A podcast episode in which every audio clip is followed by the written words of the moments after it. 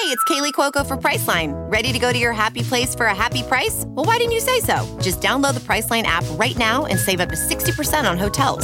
So whether it's Cousin Kevin's Kazoo Concert in Kansas City, go Kevin, or Becky's Bachelorette Bash in Bermuda, you never have to miss a trip ever again. So download the Priceline app today. Your savings are waiting.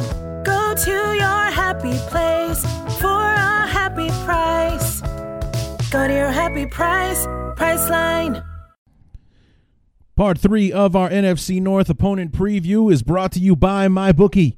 It's hard to believe, but football is almost back. Sports betting is exploding in popularity, and if you want to get in on the action with a trusted company that's been in business for years, MyBookie is the place for you.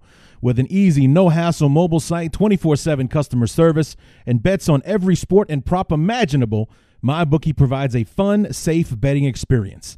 And if you deposit today, MyBookie will give you a fifty percent deposit bonus. That's right. You put in one hundred dollars, they'll give you fifty dollars. You put in one thousand dollars, they'll give you five hundred dollars. It's just that easy.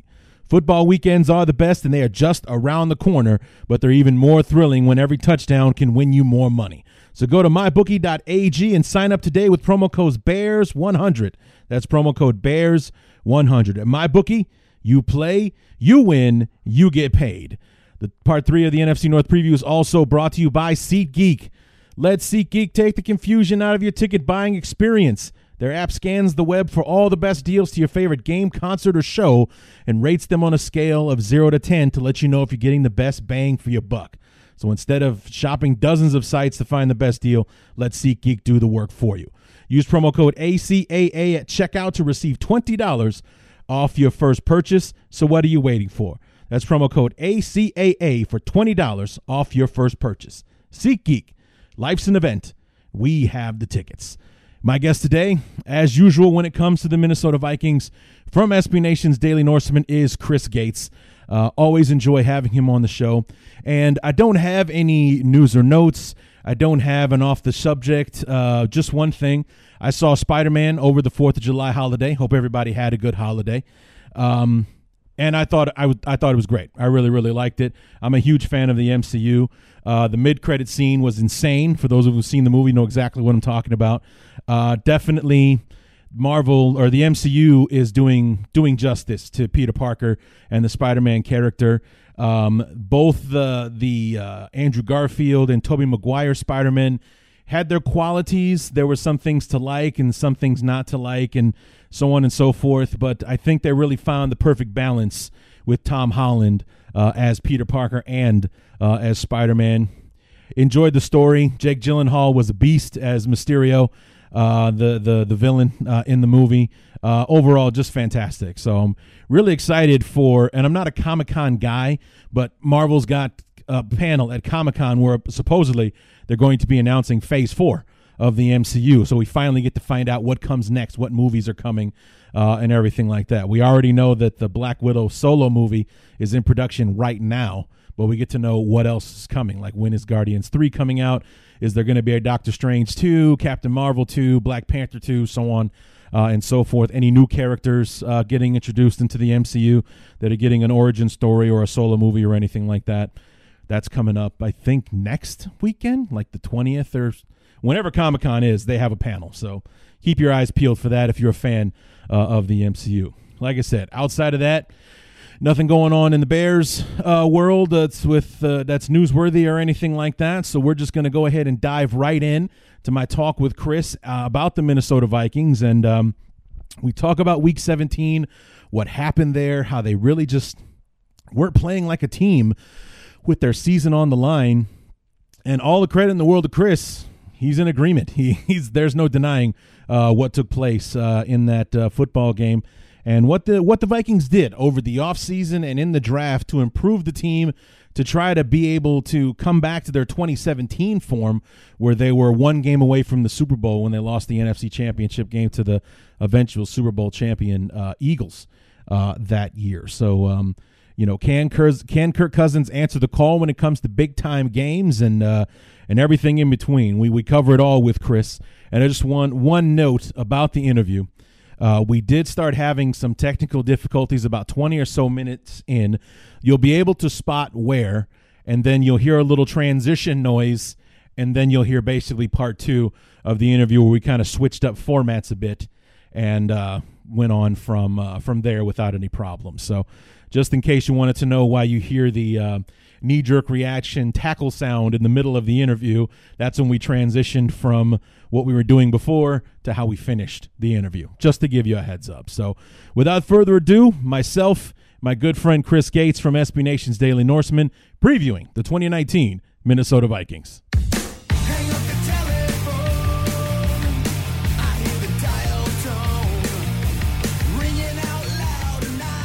Part number three of our N F C North opponent preview has us in Minnesota now with our longtime rival, the Minnesota Vikings, and seemingly the team that we're destined to finish the season with until the end of time.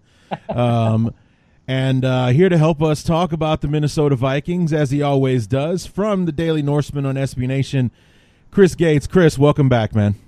Um, uh, thank you for having me, as usual, Larry. And, yeah, I, I think the – the Bears-Vikings Week seventeen thing is getting to the point where it needs uh, Jim Nantz and its own theme music, because it really has started to become a tradition like no other. Yes, yes, indeed. I mean, at at the very least, maybe the N F L could break it up and and, and switch locations from time to time. I mean, they're at least doing that with, with Green Bay and Detroit. They're flip-flopping.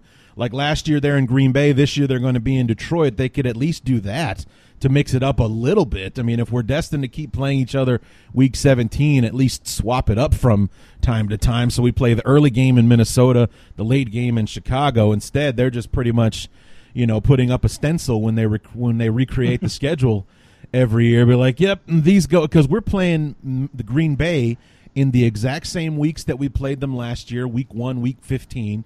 We're pretty much playing an identical schedule with the Lions, week ten, same as last year. I think it was week ten. No, week eleven was the first game last year. So we're playing a week earlier this year, but we're playing again on Thanksgiving. And then with us, uh, what was it last year? The, the last early year game. We didn't, last year we didn't play the first time until like week ten or eleven or yeah, something like you're that. Right. It was later you're on right. in the season. You're right, because it was, it was Detroit, Minnesota, Detroit. That was our schedule there at that one yep. at that one juncture. But so they mixed it up that way. We play you week four first this time, but once again, week seventeen in Minnesota to to finish out the uh, finish out the year. So not a lot of imagination out of the N F L when it came to the division schedule for the Bears uh, this year. Almost none, actually. So, but uh, no, and I, I keep I keep waiting for them to play uh, to put Minnesota in Chicago week seventeen, because I think the uh, since the schedule went to the way it did with division games always being in week seventeen. Uh, we've hosted the Bears, we've hosted the Packers, we've hosted the Lions, uh, we've gone to Detroit, we've gone to Green Bay, but we have yet to go to Chicago under that format, and I'm not entirely sure why that is, but yeah, yeah kind of kind of the same thing for us. We played uh, we played in Green Bay in week two last year, and we're playing in Green Bay at, in week two this year, and yeah. you guys in uh, you guys in week seventeen again in uh, in Minnesota, and. Yeah, I, I don't know what goes into making... Welding instructor Alex DeClaire knows firsthand how V R training platforms like ForgeFX can help meet the demand for skilled workers. Anywhere you go look, there's going to be a shortage of welders. V R training can help welding students learn the skills they need to begin and advance in their career. The beauty of virtual reality is it simulates that exact muscle memory that they need. Explore more stories like Alex's at meta.com slash metaverse impact. As you write your life story, you're far from finished. Are you looking to close the book on your job? Maybe turn a page in your career? Be continued at the Georgetown University School of Continuing Studies. Our professional master's degrees and certificates are designed to meet you where you are and take you where you want to go. At Georgetown S C S, the learning never stops, and neither do you. Write your next chapter. Be continued at scs.georgetown.edu slash podcast.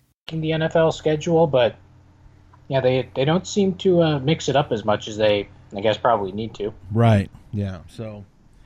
But anyway, week seventeen seems like a good place to start. It's the last time that we had a chance to talk, uh, Chris. Unfortunately, we didn't get to talk uh, the week after for the wild uh, card week. And uh, what was more surprising about the fact that the Bears won the game was how they won the game week seventeen. Aside from a kind of a furious run there in the third quarter, week seventeen was heavily dominated by the Bears, and I don't even think anyone, including me as a Bear fan, saw it going down the way it did week seventeen. No, I I certainly didn't either, because, you know, the speculation all week was, you know, the Bears already have the division wrapped up. How much are their starters going to play? When is Matt Nagy going to start pulling starters and that sort of thing? And, you know, I, I don't know what was going through Minnesota's head going into that contest. I mean, knowing that you have to win or your season's over, and to you know, it it kind of followed the pattern of the previous couple of weeks where they basically uh, decided to sleepwalk through the first half or most of the first half and even into the third quarter, and then hope they could pull it out in the second half. And you know you can get away with that against teams like uh, Detroit and Miami, but not uh, not against this Bears team. And right. yeah, it uh, it ended uh, pretty badly, as it probably should have with the way that game went. Yeah, it was very surprising. I mean, I I, I was not expecting that uh, at at all. Uh, you know, for it to to not be the contest that it ended up, uh, you know, ended up being. Especially with like just looking at history, the Bears traditionally do not play well in Minnesota. We certainly don't win much in Minnesota. I think the last time we won in Minnesota was like in twenty eleven when the Metrodome was still standing. Uh, mm-hmm. Kind of thing. It's been a while since the Bears had won uh, in Minnesota, and for I think the most disappointing part was the you know like you said you, they they kind of slept walk through the first half. They kind of had that that that where they got c- kind of close in the third quarter, and then the Bears scored pretty much right away to kind of shut that down. It was almost like the Vikings thought they had extra time or something, because they didn't play like a team that was playing for their season that, on that day. No, they really didn't, and I say I don't understand what the uh, what the thought process was. And you know, as disappointing as the offense was in that game, because the offensive line was disappointing all year, and you know, even at the end of the game when the Bears were putting backups in there, the Vikings offensive line were just getting worked yeah. by the, the Bears backups, which yeah. was bad. But you know, the the Vikings scored their touchdown to get to within three points, and they kicked the ball back off to the Bears again, and they went out there, and for the season they were the best third down defense in the N F L. And you know, on that drive that came after the touchdown, they just couldn't get a stop. They couldn't get off the field. I think the Bears converted something like five third downs yeah. in that drive. And you know, like I said, we expected the offense to sputter at times, but you know, you you really don't expect that from this defense, and that was probably the most disappointing aspect of the entire thing, to be honest. I bet. And you know, like I said, it was it was it was uh, very surprising for the game to turn out the way it did. And then, like you said, when Nagy finally did pull the starters, our second teamers, our third team guys were teeing off on your starting offensive line there in the last mm-hmm. five or six minutes of the game. It's like, wow, what happened today? It was like, I'm glad that we won the game, and, and you know, that's that's great and everything. We got the sweep. We're five and one in the division, and I, you know, I was almost disappointed in you guys. I, I really thought it was going to be a, a you know, like, this is what Goodell wanted everybody finishing with division games. This is what that was for, and it it, mm-hmm. it, it wasn't that at all. I was I was very shocked about uh, how it all went down. Oh, believe me, uh, I think we all pretty much were as well. But uh, yeah, that's. Uh... That's just the way things go in the N F L, I guess, sometimes. Yeah. I don't know if there was a lack of preparation or what the case might have been, but, yeah, that, that team was playing for their season in that game, and they just didn't look like they were up to it for whatever reason. Did um did the did Zimmer have an explanation for what happened? Was he giving all credit to the Bears? Was he saying this was my fault or, or anything like that afterwards? I, I can't remember what Zimmer said after the game. I mean, obviously he said that the, they didn't play well enough to win, but I think he did give a fair amount of credit to the Bears. But yeah, I would have to go back and dig up the quotes to sure. see exactly what he said about that one. So the season, unfortunately, uh, comes to an end, and uh, unfortunately, not playing you meant we had to play the Fal- or not the Falcons, the Eagles, and we all know how that worked out, and we won't talk about that. uh, right now. We've, we've got plenty of we've been it's been seven months and we're still talking about it kind of thing. So I think we'll avoid that uh, for now. The Vikings move into the offseason, and it wasn't a very busy one uh, for you guys. Uh, you re-signed Anthony Barr, you re-signed Brent Jones, and then you bring in, um, was it Shamar Stephen from a defensive mm-hmm. tackle from uh, Seattle, and then you, you signed some guards, Josh Klein from Tennessee and Dakota Dozier from the Jets. But I think the headlines for the Vikings are who they let go. There was kind of like Andrew Sandejo is gone, George Ayoka is gone, Mike Remmers, uh, Latavius Murray, Nick Easton, Sheldon Richardson. So a lot of changes on the on the on in the trenches on the offensive line, defensive uh, line. There was was that the main focus of the offseason for the Vikings this year? Uh, I yeah, I think the big focus has been rebuilding the offensive line, because I think that's been the focus for this team every year for the last five years, and it right. hasn't gotten done. But uh, yeah, I mean. The writing was pretty much on the wall for Remmers and Compton, because, you know, Remmers they could let go without taking a huge hit, and moving him from tackle to guard was never a move that I was a fan of, and it wound up going poorly, and so he was out the door. Uh, Richardson is probably going to be a significant loss, uh, depending on what the uh, the Vikings do at the three technique spot. Uh, that's going to be the only opening for a starter on the defense, uh, because they did manage to pretty much keep everybody else. Um, but yeah, I, I guess the big signing of the offseason was Klein, who, depending on who you ask, is either an upgrade or kind of, you know, kind of level with uh, what we saw last year. But yeah, the, the Vikings knew when they signed Kirk Cousins to that big contract that they were probably going to have a couple years where they weren't going to be Uh, terribly active in free agency, right. and we saw that this year. I mean, even even retaining Barr was a huge surprise, because, you know, everyone had said that uh, he was signed and delivered to New York, and right. you know, he, then he decided, no, never mind. I, I, he, he probably took one good look at the Jets, and he was like, nah, I don't want to be part of this. And yeah, he I think he took less money to come back to Minnesota, but I mean. Yeah, it, that that was the big surprise, I think, for pretty much everyone. Yeah, that was an interesting, what, twenty-four, forty-eight hours at the most, where, you know, the during the good old tampering period and everything, Anthony Barr was announced to, to have signed a, a big deal uh, with the Jets. And then, oh, wait, no, never mind. Anthony Barr decided at the last minute to re-sign and, and stay with the uh, with the Minnesota Vikings. How, what were your thoughts uh, on that? Were you happy that he came back? Did they did they spend too much money? Is it New York's loss? What what were your thoughts there?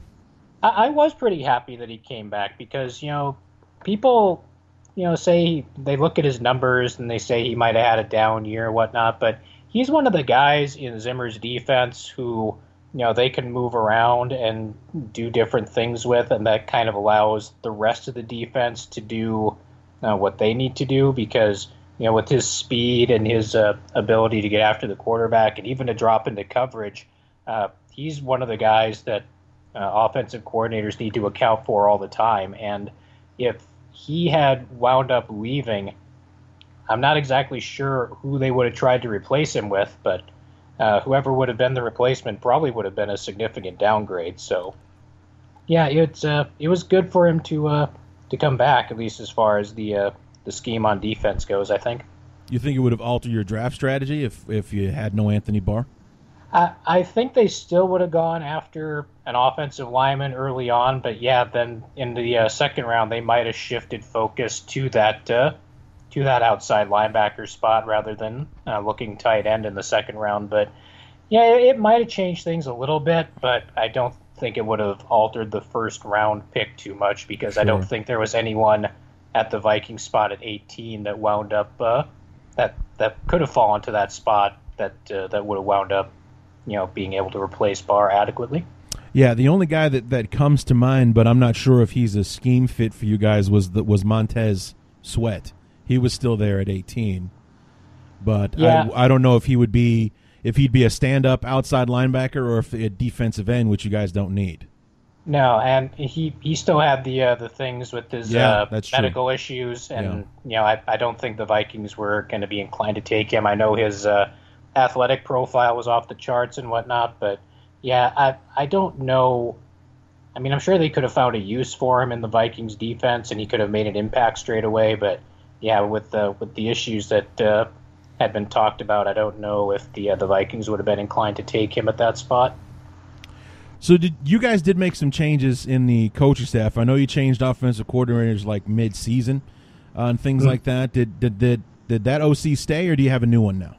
Uh, yeah, they uh, they dumped uh, John DeFilippo in. Uh, it was late in the season. It was yes, like it was. Before, it was before the Week fifteen game, and uh, replaced him with Kevin Stefanski, who's uh, Stefanski's interesting. He's he was on Brad Childress's coaching staff, and then he was on Leslie Frazier's coaching staff, and now he's on uh, Mike Zimmer's coaching staff. So he's been with the Vikings for a long time. I think he's coached just about uh, every position on the offense. And now he's going to get the uh, shot to be the full-time offensive coordinator. Uh, the, the more interesting thing is that they uh, brought in uh, Gary Kubiak to be a, uh, I guess it's a consultant or okay. whatever his uh, his title might be. Uh, and they brought in a new offensive line coach in uh, Rick Dennison, who uh, Kubiak mm-hmm. worked with in Denver. And they're apparently going to go to uh, more of a finesse uh, zone-type blocking scheme, which... Uh, given the way the uh, the Vikings are constructed up front, uh, is probably going to, well, I should say probably, hopefully going to work out much better for them than what we've seen over the last couple of years. Yeah, it's always interesting um, how those uh, types of changes, and you wouldn't think there's a whole lot of room for finesse at the offensive line position. It's basically you pick the guy in front of you, you knock him down, or you get in his way, make sure he doesn't touch the guy coming in behind you or get to your Uh, quarterback, but there are actually a lot of different ways you can run your scheme up front. Oh yeah, and I'm I'm not a expert on offensive line play by any stretch, but I've been trying to uh, to get smart on uh, some of the some of the differences and whatnot of a uh, zone blocking scheme and things of that nature. And you know, the Vikings offensive line has, or the Vikings offensive line has a lot of smaller, quicker type guys rather than you know big, huge bruiser types. And yeah. you know, hopefully. Like I said, with uh, with this new type of uh, blocking scheme, hopefully things will go uh, better this season than they have the past few years. Yeah, zone blocking does seem to favor like the smaller, quicker uh, offensive lines, the more agile guys, uh, if you will, uh, up front. And and Dennison did that very well with with Denver for, for a long time. So I, I think that could be a good move uh, for mm-hmm. you guys. Now going into uh, draft night. What were the what were the mock drafts telling you? What what were the experts saying that the Vikings were going to do at eighteen going in? Well, it was interesting because uh, leading up to the draft, we put a uh, weekly mock draft database together, and we have uh, one hundred mock drafts from across the internet uh, the week of the draft, and uh, you know just kind of looking around, seeing what the experts are going to do, uh, try to give some other folks some exposure, whatnot. And I think the percentage of mock drafts that had the Vikings taking an offensive lineman in the first round was either in the high eighties or the low nineties. So I think the consensus was pretty much that the uh, the Vikings were going offensive line in the first round. Uh, going offensive line, I believe, had them taking uh, defensive tackles or things of that nature. But, yeah, I, I think pretty much everyone in Vikings fandom was uh, locked onto this team taking an uh, offensive offensive lineman in the first round, even though it's not something they've done a lot of in recent years. Right, but uh, was it was it the guy that you ended up going with, Garrett Bradbury from from N C State, or was it uh, was it was there someone else that the the mock draft and or experts favored besides the guy that you ended up picking? Uh, Bradbury actually did wind up being the, uh, the consensus top overall guy. In the, uh, the last installment of the database, I believe he got uh, about thirty-two or thirty-three percent of the uh, selections. Hmm. Uh, some of the other names that were mentioned, uh, guys like Cody Ford, uh, uh, Jonah Williams, was, but thankfully we dodged that bullet, uh, at least for this season as far as uh, Williams is concerned. But, uh, yeah, uh, after his combine, I think Bradbury just kind of slowly started gaining momentum, and, yeah, he... Uh, He played well enough where the Vikings decided to make him the eighteenth overall pick. All right, so we, we go with the uh, the offensive linemen, and those O-line picks always provide me with, with my favorite moment in the N F L draft. And that would be the the the moment where like the, the team announces their pick, and that's when the cameras go right to a fan of the team that's making the pick. They announce the pick, and it is clear on the fan's face they have no idea who that is. They don't have a clue. Garrett Bradbury, yeah. Not exactly a household name, you know, but he's the crown jewel of your draft class. Wow. He's your number one pick, and it, you just see the look on their face like, uh, yay, we picked a guy. Woohoo! Like, who is that? I have no idea who that is. You know, that kind of thing. I, I always love that moment. It always makes me laugh. You just see that that that blank, clear, that blank look come across their face like, uh, are we happy about this? We made a pick. Hooray. You know, that kind of thing. I always love uh, to see that. So it's always entertaining to see those moments to make this choice. It's clear that fan has no idea who that person is. They can't wait for the camera to cut away so they can Google that person's name and find out who the hell that person is that they just selected. So technical difficulties aside, Chris, we're back to talk about the rest of your Uh, draft. Garrett Bradbury, your your first round pick, and uh, not exactly a name that strikes fear in the hearts uh, of anybody, but he's actually, I got a question before we move on with the rest of the draft. Um, uh-huh. I've got Bradbury just listed as an offensive lineman, as an O L, not a tackle, not a guard, a center. Where do you think Bradbury's going to fit in the offensive line? Well, uh, yeah, they've already made the announcement, I think, that uh, that Bradbury is going to be the starter at center. Uh, okay. This year, they're gonna they're gonna push uh, Elflein over to guard. Uh, Elflein played guard at Ohio State and uh, was an All-American there before they moved him to center. So yeah, it sounds like uh, yeah Bradbury is definitely going to be the uh, starter at center, uh, barring some sort of injury issue. All right. So then we move on to uh, to day two. Uh, the Vikings' next pick, fiftieth overall, a second-round pick, going with Irv Smith, the tight end out of uh, Alabama. Now, was this before or after it was finally settled that uh, Rudolph was coming back? Um, th- there was rumors all through draft weekend that uh, that Rudolph was going to get traded to someone. Obviously, the Patriots were the big name that came up. But, uh, yeah, I Rudolph at the time was in the last year of his contract anyway, and so they didn't uh, didn't have anything to uh, to back him up with. So, uh yeah, this was before anything was really officially decided with Rudolph, like before his extension or any of that sort of thing. And you know, I, I think the uh, I think the Vikings are looking to use more multiple tight end sets anyway. Mm-hmm. So uh, yeah, the uh, the Smith pick kind of made sense there, uh, regardless, I think. Yeah, so it was either insurance in case he goes, or we're adding quality depth and a number two guy that will probably see a lot of the field. Yeah, and, uh, you know, he, he's probably eventually going to be the number one guy in this offense. I mean, Rudolph's not getting any younger, right? Uh, obviously. But, uh, yeah, I, I think the uh, the offense the Vikings are going to want to run is going to have a lot more uh, multiple tight end looks. And, uh, yeah, Irv Smith is the yeah, the kind of guy. Uh, Rudolph isn't really going to stretch the, uh, the field down the middle or anything, but Smith has more of that capability than Rudolph does, and I think he's going to be a uh, – pretty solid compliment in that regard.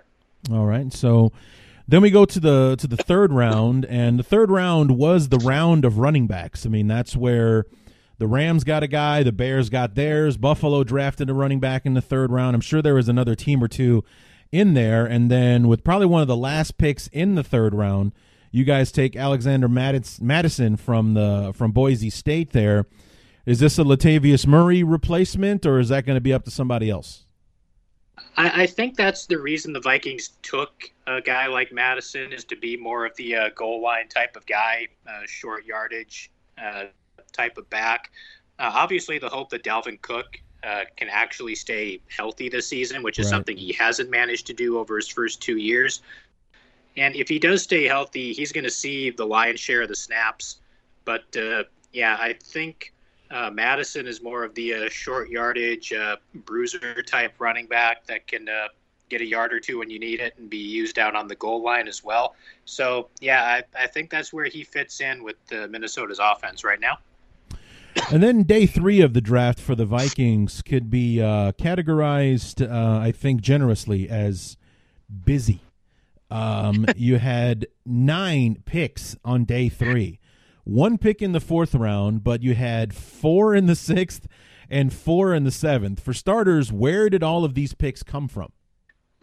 They come from Rick Spielman's addiction to uh, sixth and seventh round picks, basically. Uh, it, what, what happened? Well, they started out by trading down either three or four times in the third round because yeah, they were initially picking in the middle of the third round, and they traded down a bunch of times and wound up with the last pick in round three, and they got a bunch of extra picks uh, as a result of that.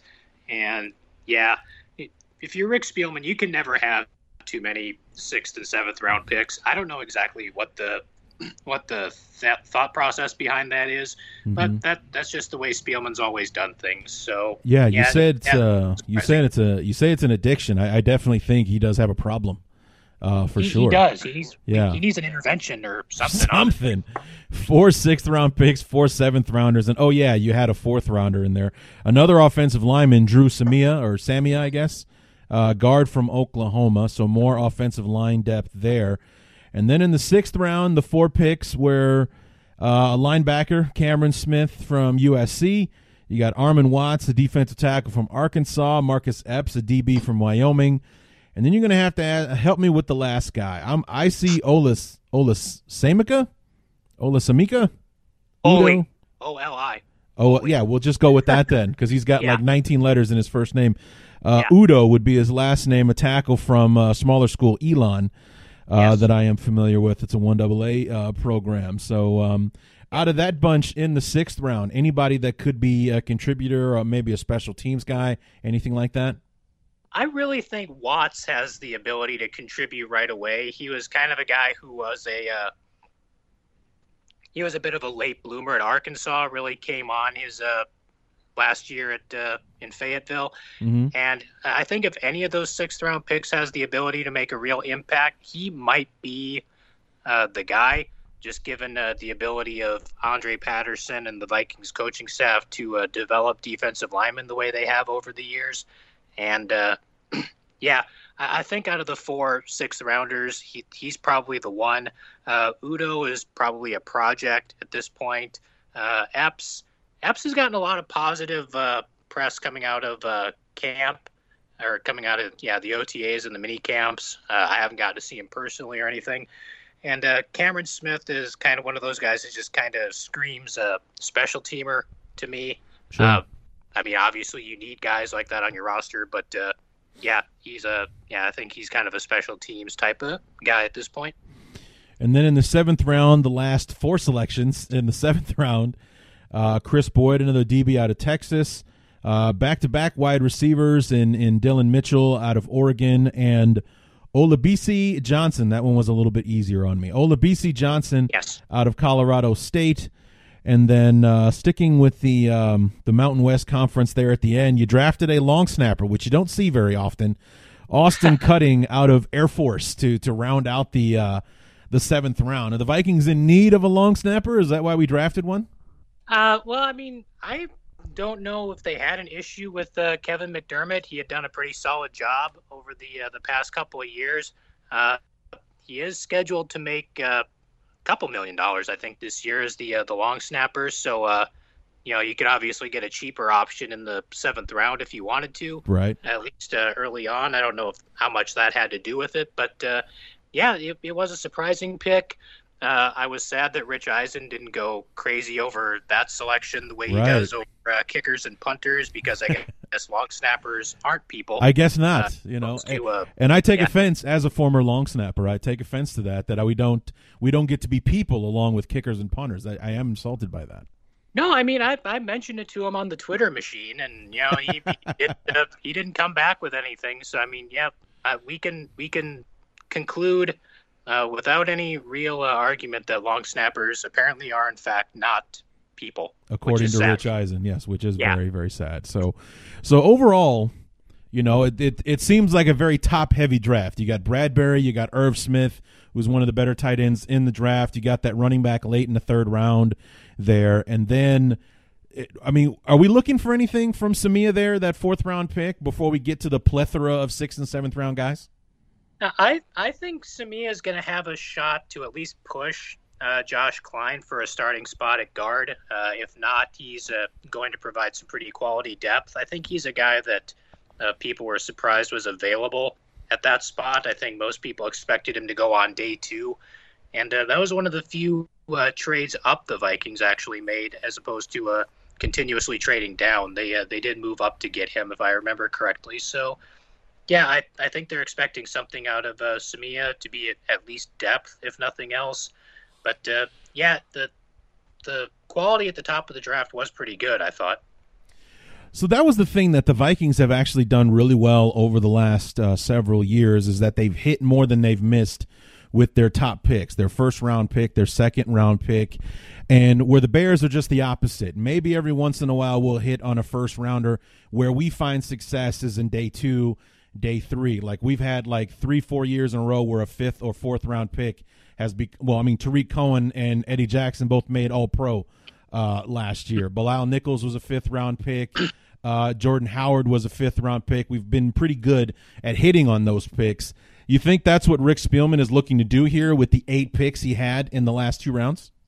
I mean, I'm sure he probably was. I mean, there's a lot of, uh, you know, a lot of quality to be had late in the draft still. And the Vikings, I don't know if they really have a lot of available spots on the fifty-three man roster mm-hmm. uh, at this point. So, uh, yeah, I mean, you could just as well take some flyers on some guys that you think have some talent toward the end, uh, you know, rather than, you know, trying to fight uh, people in undrafted free agency and whatnot, if there's guys that you're really focused on.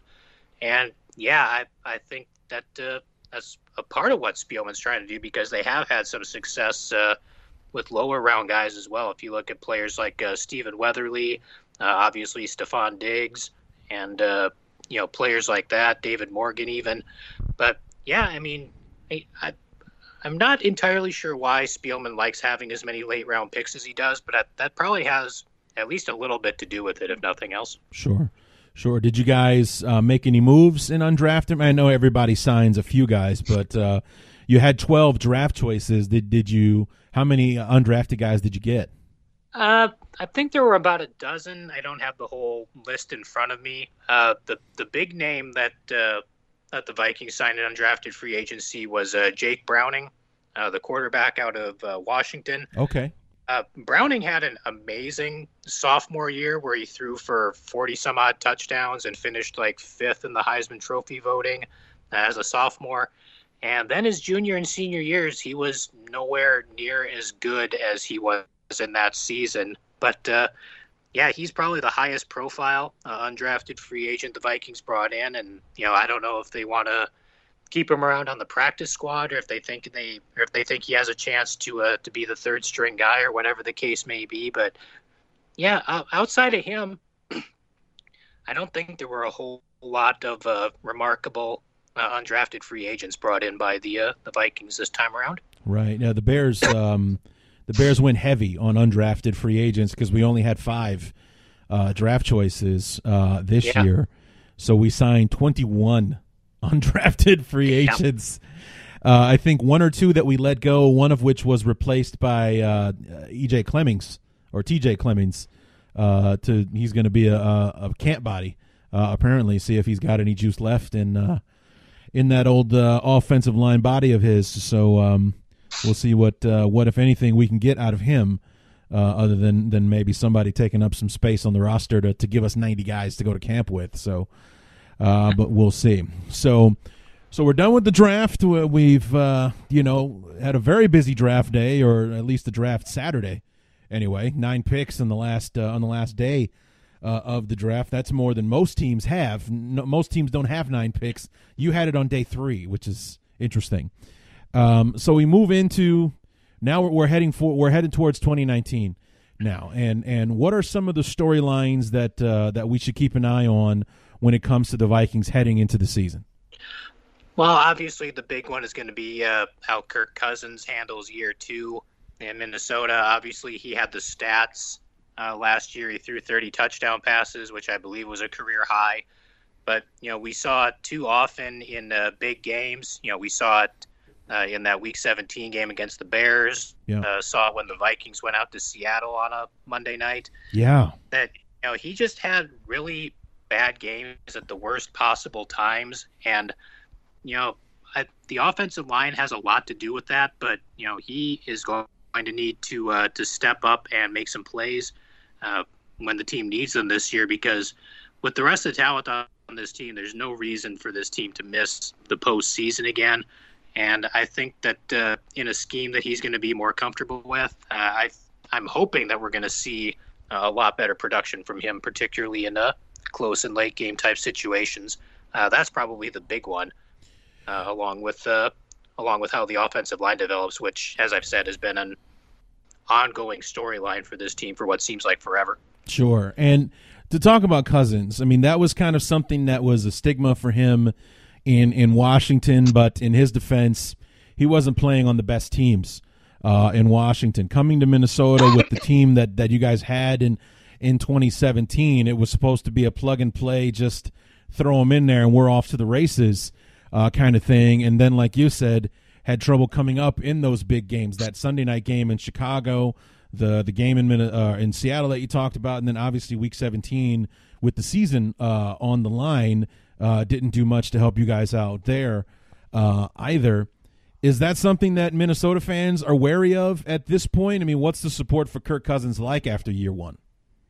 I mean, I think they kind of have to be.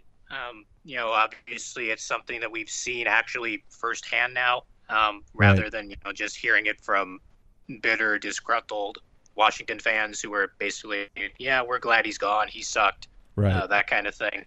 But, uh, Yeah, I, I think it's something the Vikings fans are uh, more wary of than they were.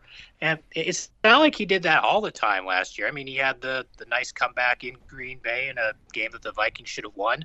Right. And, uh, you know, but, yeah, just as the season wore on, it got uh, it got worse, it seemed like. And, yeah, I, I think this is something that uh, the, uh, the Vikings faithful are going to keep an eye on this year because, you know, whether they like, or whether we like it or not, this team is married to Kirk Cousins for uh, this year and probably next year as well. So, yeah, uh, yeah, here's hoping he can take the next step forward and, you know, make that uh, contract a little more justifiable. Right. Yeah. I mean, he's he's fully guaranteed across the board for all three years. So yeah, I mean, it's you're pretty much stuck with him until next year, uh, at the very least, and and so if you can somebody to take on that contract. Uh, for you, and even then there's some kind of salary cap hit implications with that. I've never really understood, but um, yeah. So I mean, are there any other position battles like on the offensive line uh, who are who are battling for spots, and, and who do you think who do you think the offensive line is going to be when it's all said and done? Uh, I think your starters across the offensive line, at least to start the year, is going to be uh, Riley Reef at left tackle. Uh, Elflein is going to move over to left guard. Uh, Bradbury is going to be your center. Uh, Josh Klein is going to be uh, your right guard. And uh, Brian O'Neill will be back at uh, right tackle.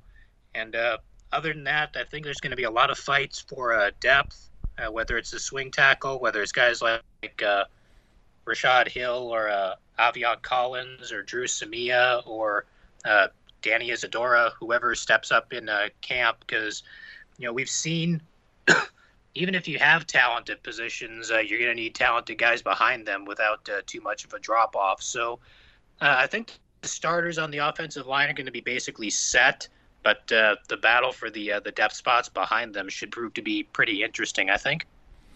And how about the uh, the wide receiving corps? Was was it injuries uh, last year that kind of that held the guys back a bit? I mean, I know overall they didn't have – They had fairly decent seasons, but it just didn't seem to have the same impact as it did in twenty seventeen. No, and I think as the year went on, teams started uh, showing double teams to both uh, Stephon Diggs and Adam Thielen more frequently, and uh, Laquan Treadwell continued to be a flop uh, for right. the most part. So, uh, yeah, there was really not a number three guy uh, to uh, to come in and take up that slack. uh, that. That's probably going to be a big part of the reason we see more uh, two tight end sets with Rudolph and Irv Smith. But uh, the the third wide receiver spot is going to be a pretty interesting uh, competition uh, just because, you know, somebody has to benefit from uh, teams paying extra attention to uh, Thion and Diggs all the time. And, yes, I guess it's just going to be a matter of who uh, Kirk Cousins develops the best chemistry with, whether it's uh, Jordan Taylor, uh, whether it's Dylan Mitchell or uh, Olabisi Johnson or uh, whoever the case may be. And then on the defensive side, you guys have a, an embarrassment of riches in, in the corner uh, position with Hughes and Xavier Rhodes and such. Um, are there any open spots on, you know, like nickel corner or anything like that on the defensive side? Well, the uh, the corner situation is getting to be a little dicey, uh, actually, because uh, we're hearing uh, rumors that uh, Hughes might not be ready for the start of camp oh. uh, after tearing his A C L last year. Uh, he's made some progress in his rehab, but he might have to start out on the uh, physically unable to perform list. Mm. And, uh, yeah, also Holton Hill, who uh, was an undrafted free agent who came on uh, late last year, is going to miss the first four games of the season because of a uh, P E D suspension. Uh-oh. So uh, at corner, you've got Rhodes and you've got Trey Waynes and you've got uh, Mackenzie Alexander at the nickel corner. Uh, but, uh, yeah, beyond those three, Uh, things are going to be a little iffy. Uh, I think Chris Boyd has some potential.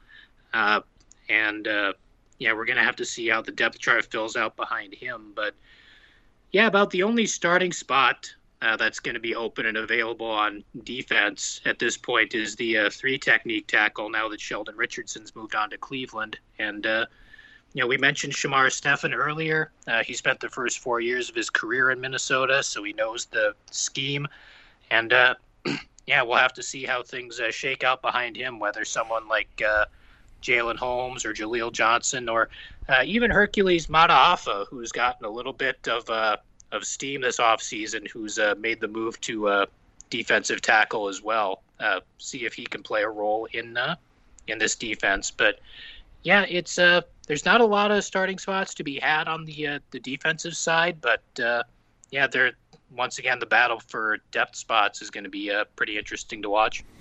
So considering that the offense or and the defense or just the roster in general seems to be in as good a shape it was or as it is now, not a lot of spots to fill. You weren't very active in free agency. It was more about trying to keep guys as opposed to losing, uh, you know, and things like that. It's more of a roster that requires maintenance instead of an overhaul.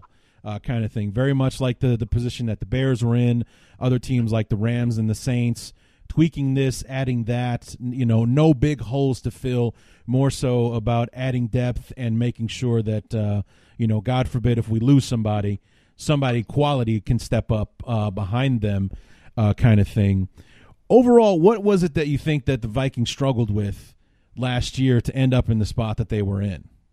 I, I think uh... once again, more so than anything else, it goes back to just how bad the offensive line was last mm. year. I mean, the the running game was basically non-existent. And, I mean, some of that owes to uh, Dalvin Cook being injured. But for the most part, the run blocking just was not very good. And uh, I believe Pro Football Focus uh, said that they gave up more quarterback pressures than any team in the league, which is never a category you want to lead the league in. Right. And, uh, yeah, hopefully uh, – Yeah, I, I think that's the biggest part of what happened last year. I mean, there wasn't a lot of change on the offensive line from the year before to last year, but uh, the difference was, you know, we had a quarterback in uh, Case Keenum who could uh, show a little bit of escapability and kind of, you know, extend plays and whatnot. And Cousins, for all his talents and all his abilities, is not uh, that kind of quarterback, and they didn't really do anything to uh, – to fix the situation going into last season, and I think that's why their uh, primary focus was on that area uh, this past offseason in the draft and whatnot. Sure, sure. So brief look at the schedule before we let you go, Chris, and um, it looks like your uh, big games, if you will, are, are more so in the second half of the of the year. You start at home with the Falcons. You're at Green Bay, which is a revenge game for both of you because neither of you won week two in Green Bay last year. Uh, you're home for the Raiders, then at Chicago for that early date, week four, uh, against the Bears, then at the Giants, home for the Eagles, which would be a bigger game for you, at Detroit, and then Thursday night against the Redskins. So there's your first national T V game uh, of the year. It's a um, well, it's actually in Minnesota, so I was going to say it's a return home for Kirk Cousins, but it's in Minnesota. But that's a Thursday night game at Kansas City after that, uh, at the Cowboys for Sunday Night Football, another big game for you, and then home for the Broncos before a Week twelve bye, so a late bye for the Vikings this year. Yep. Yeah, uh, always. I think it's always nice to have the late bye. I hate having the, the bye early in the season, like week five or week six, because, you know, uh, you know, you go into that home stretch, you don't really get a lot of a break. Uh, last year, the bye was right in the middle of the season, which was also nice. But, yeah, I, I do like the idea of the late bye uh, for this team, especially being the uh, the veteran club that they are. And then uh, off the bye, you're at at Seattle for Monday night, so another revenge game there. You lost a big game in Seattle last year. Home for the Lions at the Chargers on Sunday Night Football, then home for Green Bay on Monday night. So some three almost back-to-back uh, big games. And then surprise, surprise, week seventeen, home for the Chicago Bears. Stop me if you heard that one before. So fourth year in a row, fifth time in the last six years, we're ending it in Minnesota against the Bears. So um, like you and I were talking about at the top of the show, not of a lot of imagination with the N F L as far as the schedule is concerned, but two very big games for the Vikings at the end, uh, especially if you guys are in the running for it. Three out of the last four uh, are division games, home for the Lions, and they're all home games too. Home for the yep. Lions, home for the Packers, home for the Bears to uh, to finish out the uh, to finish out the year. So that's a Uh, December is going to be a big month for the Vikings this year. It certainly is. Yeah, we get all the uh, divisional road games out of the way by, I believe it's either week seven or week eight. Yeah, yeah I think it's week seven because I week think we seven, play the yeah. Lions in Detroit in week seven, and yeah, so that uh, that stacks up nicely for us. And you know, that's uh, that's been Cousins' other uh, kind of bugaboo, I guess, is that he hasn't done great in uh, primetime games. He did play well in the uh, Sunday nighter against Green Bay at home last year, but yeah, all the other primetime games, he looked pretty bad. And so the National Football League decided to give us five primetime games this year, which was uh, which was nice of them. So, right. yeah, I hope that's uh, that's just one more thing that needs to be overcome, and hopefully he can make that happen. Yeah, it's kind of like one of those old-school dads who teaches his kids how to swim by throwing them into the water. They're either going to figure it out or they're not. So, here, yep. just throw you in there. You know, you're either going to figure out how to win those spotlight games or you're just going to keep losing them. It's up to you. Kind of yep. thing. Yeah, last year was definitely not figuring out, but uh, yeah, this year hopefully things will be different. Yeah, especially since they all come in the second half of the yep. year. They start week eight, and like you said, you have three in the month of December there, right at the very end uh, of the year. So it's going to be a sink or swim month one way or the other for the Vikings. Yep, it sure is, and you know th- this team has enough talent to be there at the end. It's just a matter of whether or not they can uh, they can get the big games handled and whatnot. So hopefully that's something that will happen.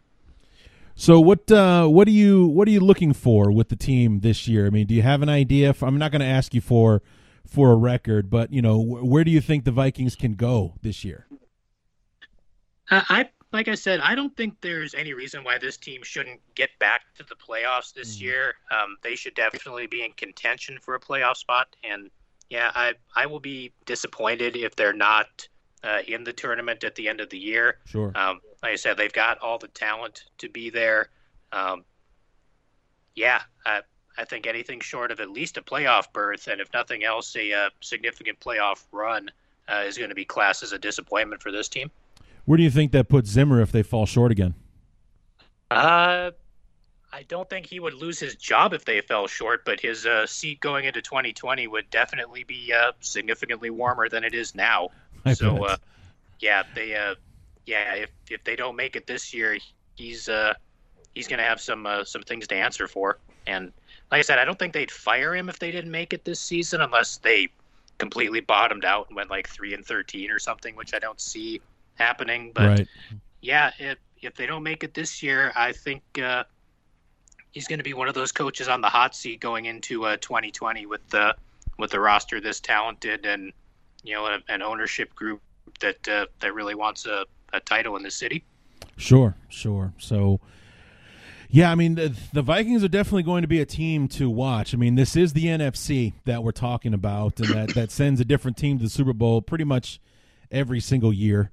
And uh, so it, it's it's it's a wide open race pretty much for, for anyone. If you can put it together, uh, it's yours. It's not like the A F C where it's the same two or three teams uh, every single year. So I mean, it's it's always uh, it's always an open race uh, in the N F C. So I, I I don't have any issues, you know, making the Vikings uh, a playoff team uh, as well. I'm, I'm with you on that one. I, I think they'll be one of the six at the end of the at the end of the year, and uh, trying to figure out how to win some January games uh, this time around. So I, I would not be shocked at all to to to be talking about uh, a playoff game for Minnesota this year. No, it certainly would be uh, nice if it happened, because, you know, we got that big disappointment at the end of last year, and, you know, there's there's a lot of guys on this team that got a taste of it in uh, twenty seventeen when they came close, and, you know, they're all going to want to get back there, and hopefully that'll be enough to uh, propel this team back into the uh, postseason and hopefully onto a, a significant run there. You know what's interesting, uh, before I let you go, thinking about how the Vikings and their playoff runs have been over the last several years, I'm, I'm thinking even back to like two thousand and such, is that I noticed that the end of the year is always crushing in one way or the other. Like, I think back to some of the, you know, you thinking back, go ahead, you know, yeah, well, to the to the ninety-eight championship game, that was an absolute heartbreaker, you know, overtime loss, that kind of thing. You get back to the N F C title game in two thousand, it's like the Vikings never got off the bus. forty-one to nothing they lose uh, to the Giants, and and you know, the the heartbreaker to. Um, Uh, or actually, that was the heartbreaker for the Saints, not you guys. Um, but you get to the N F C Championship game, you look like the team to beat against the the Eagles after scoring the first touchdown in the game. That was pretty much it. You're blown out by the the Eagles, uh, kind of thing. It just seems like it's one extreme or the other for the playoff runs for the Vikings over the se- or the last several years. Yeah, I mean. Yeah, you talked about uh, two thousand nine with all the. Uh, oh right, uh, Jesus Christ, Brett Favre. Yeah. Wow. And the, uh, and the and the bounty thing that came from that, and all right. the, uh, the dirtiness, and uh, Blair Walsh missing a field goal that he probably should have made in his right. sleep against Seattle. Seattle, that's right. Wow. Yeah, we're uh, we're up for getting our souls crushed on a uh, a regular basis. That's just kind of what we do here in Minnesota. and, uh, just. Just once. I mean, I I actually have a shirt in my closet that says "Just one before I die." You know, like you know, I I I look forward to the day where I can maybe think about throwing that shirt out because I won't need it anymore. And you know, yeah, it it would be awesome for it to happen. It would have been awesome for it to happen a couple years ago when the Super Bowl would have been in Minnesota. Yeah, but sure. uh, yeah, we're uh, that's like I said, that's just kind of what we do. We just uh. get our souls ripped out on a regular basis, and yeah. every every year we keep coming back and asking for more. I don't know if that says uh, more about the team or more about us. Well, but, isn't that the uh, yeah. what they say, that that's the definition of insanity? To it sure is. You know, and and and uh, doing the same thing over and over again, expecting a different result. Yeah, um, and, uh, and by that standard, nobody is more insane than we are, I guess. Well, Make the Bears uh, Bear fans are giving you a run for your money. That's for sure. Uh, we keep coming back, so. But uh, we'll see how the year uh, shapes out uh, for both our squads. Uh, we get to talk early. Uh, week four, we'll have you back on to uh, preview that first month and, and see how our teams are going to wrap up the uh, the month of September. And then, as usual, we'll uh, we'll have a date around Christmas time to uh, to talk about Week seventeen and where our teams are at and how important that Week seventeen game may or may not be. Um, that we're engaging in uh, the, at the end of the uh, season. Um, but uh, where can we keep up with you uh, in the meantime, Chris? Uh, we've got all our stuff at uh, daily norseman dot com. Uh, Twitter handle, as usual, is uh, at Daily Norseman. And, uh, yeah, we're uh, getting ready for camp, and we're going to start uh, pushing out a lot more stuff here uh, going forward. So, yeah, it's uh, it should be pretty exciting. Yeah, this is uh, this is what I call the. Even though the temperatures are getting warmer and warmer, this is the Siberia of the off season, where there. I mean, especially in this like six week period from the end of mini camps to the beginning of training camp, where everybody's on vacation, unless they're getting arrested, you're not hearing about anything that the teams uh, are doing uh, or anything. So in, in this one, in this six week period, no news is good news. Uh, for the most part, but this is that time of year where there's literally nothing going on, so that's why I like to keep myself busy doing shows like this with the opponent previews, and that's why I, I enjoy having you on the show when the Minnesota Vikings come up. Well, thank you for having me, Larry, and I'm already looking forward to uh, week four, and yeah, hopefully uh, hopefully both our teams will be making uh, quite a bit of noise this year in the N F C. Sounds good. Chris Gates from the Daily Norseman, from S B Nation. helping us preview the twenty nineteen Minnesota Vikings.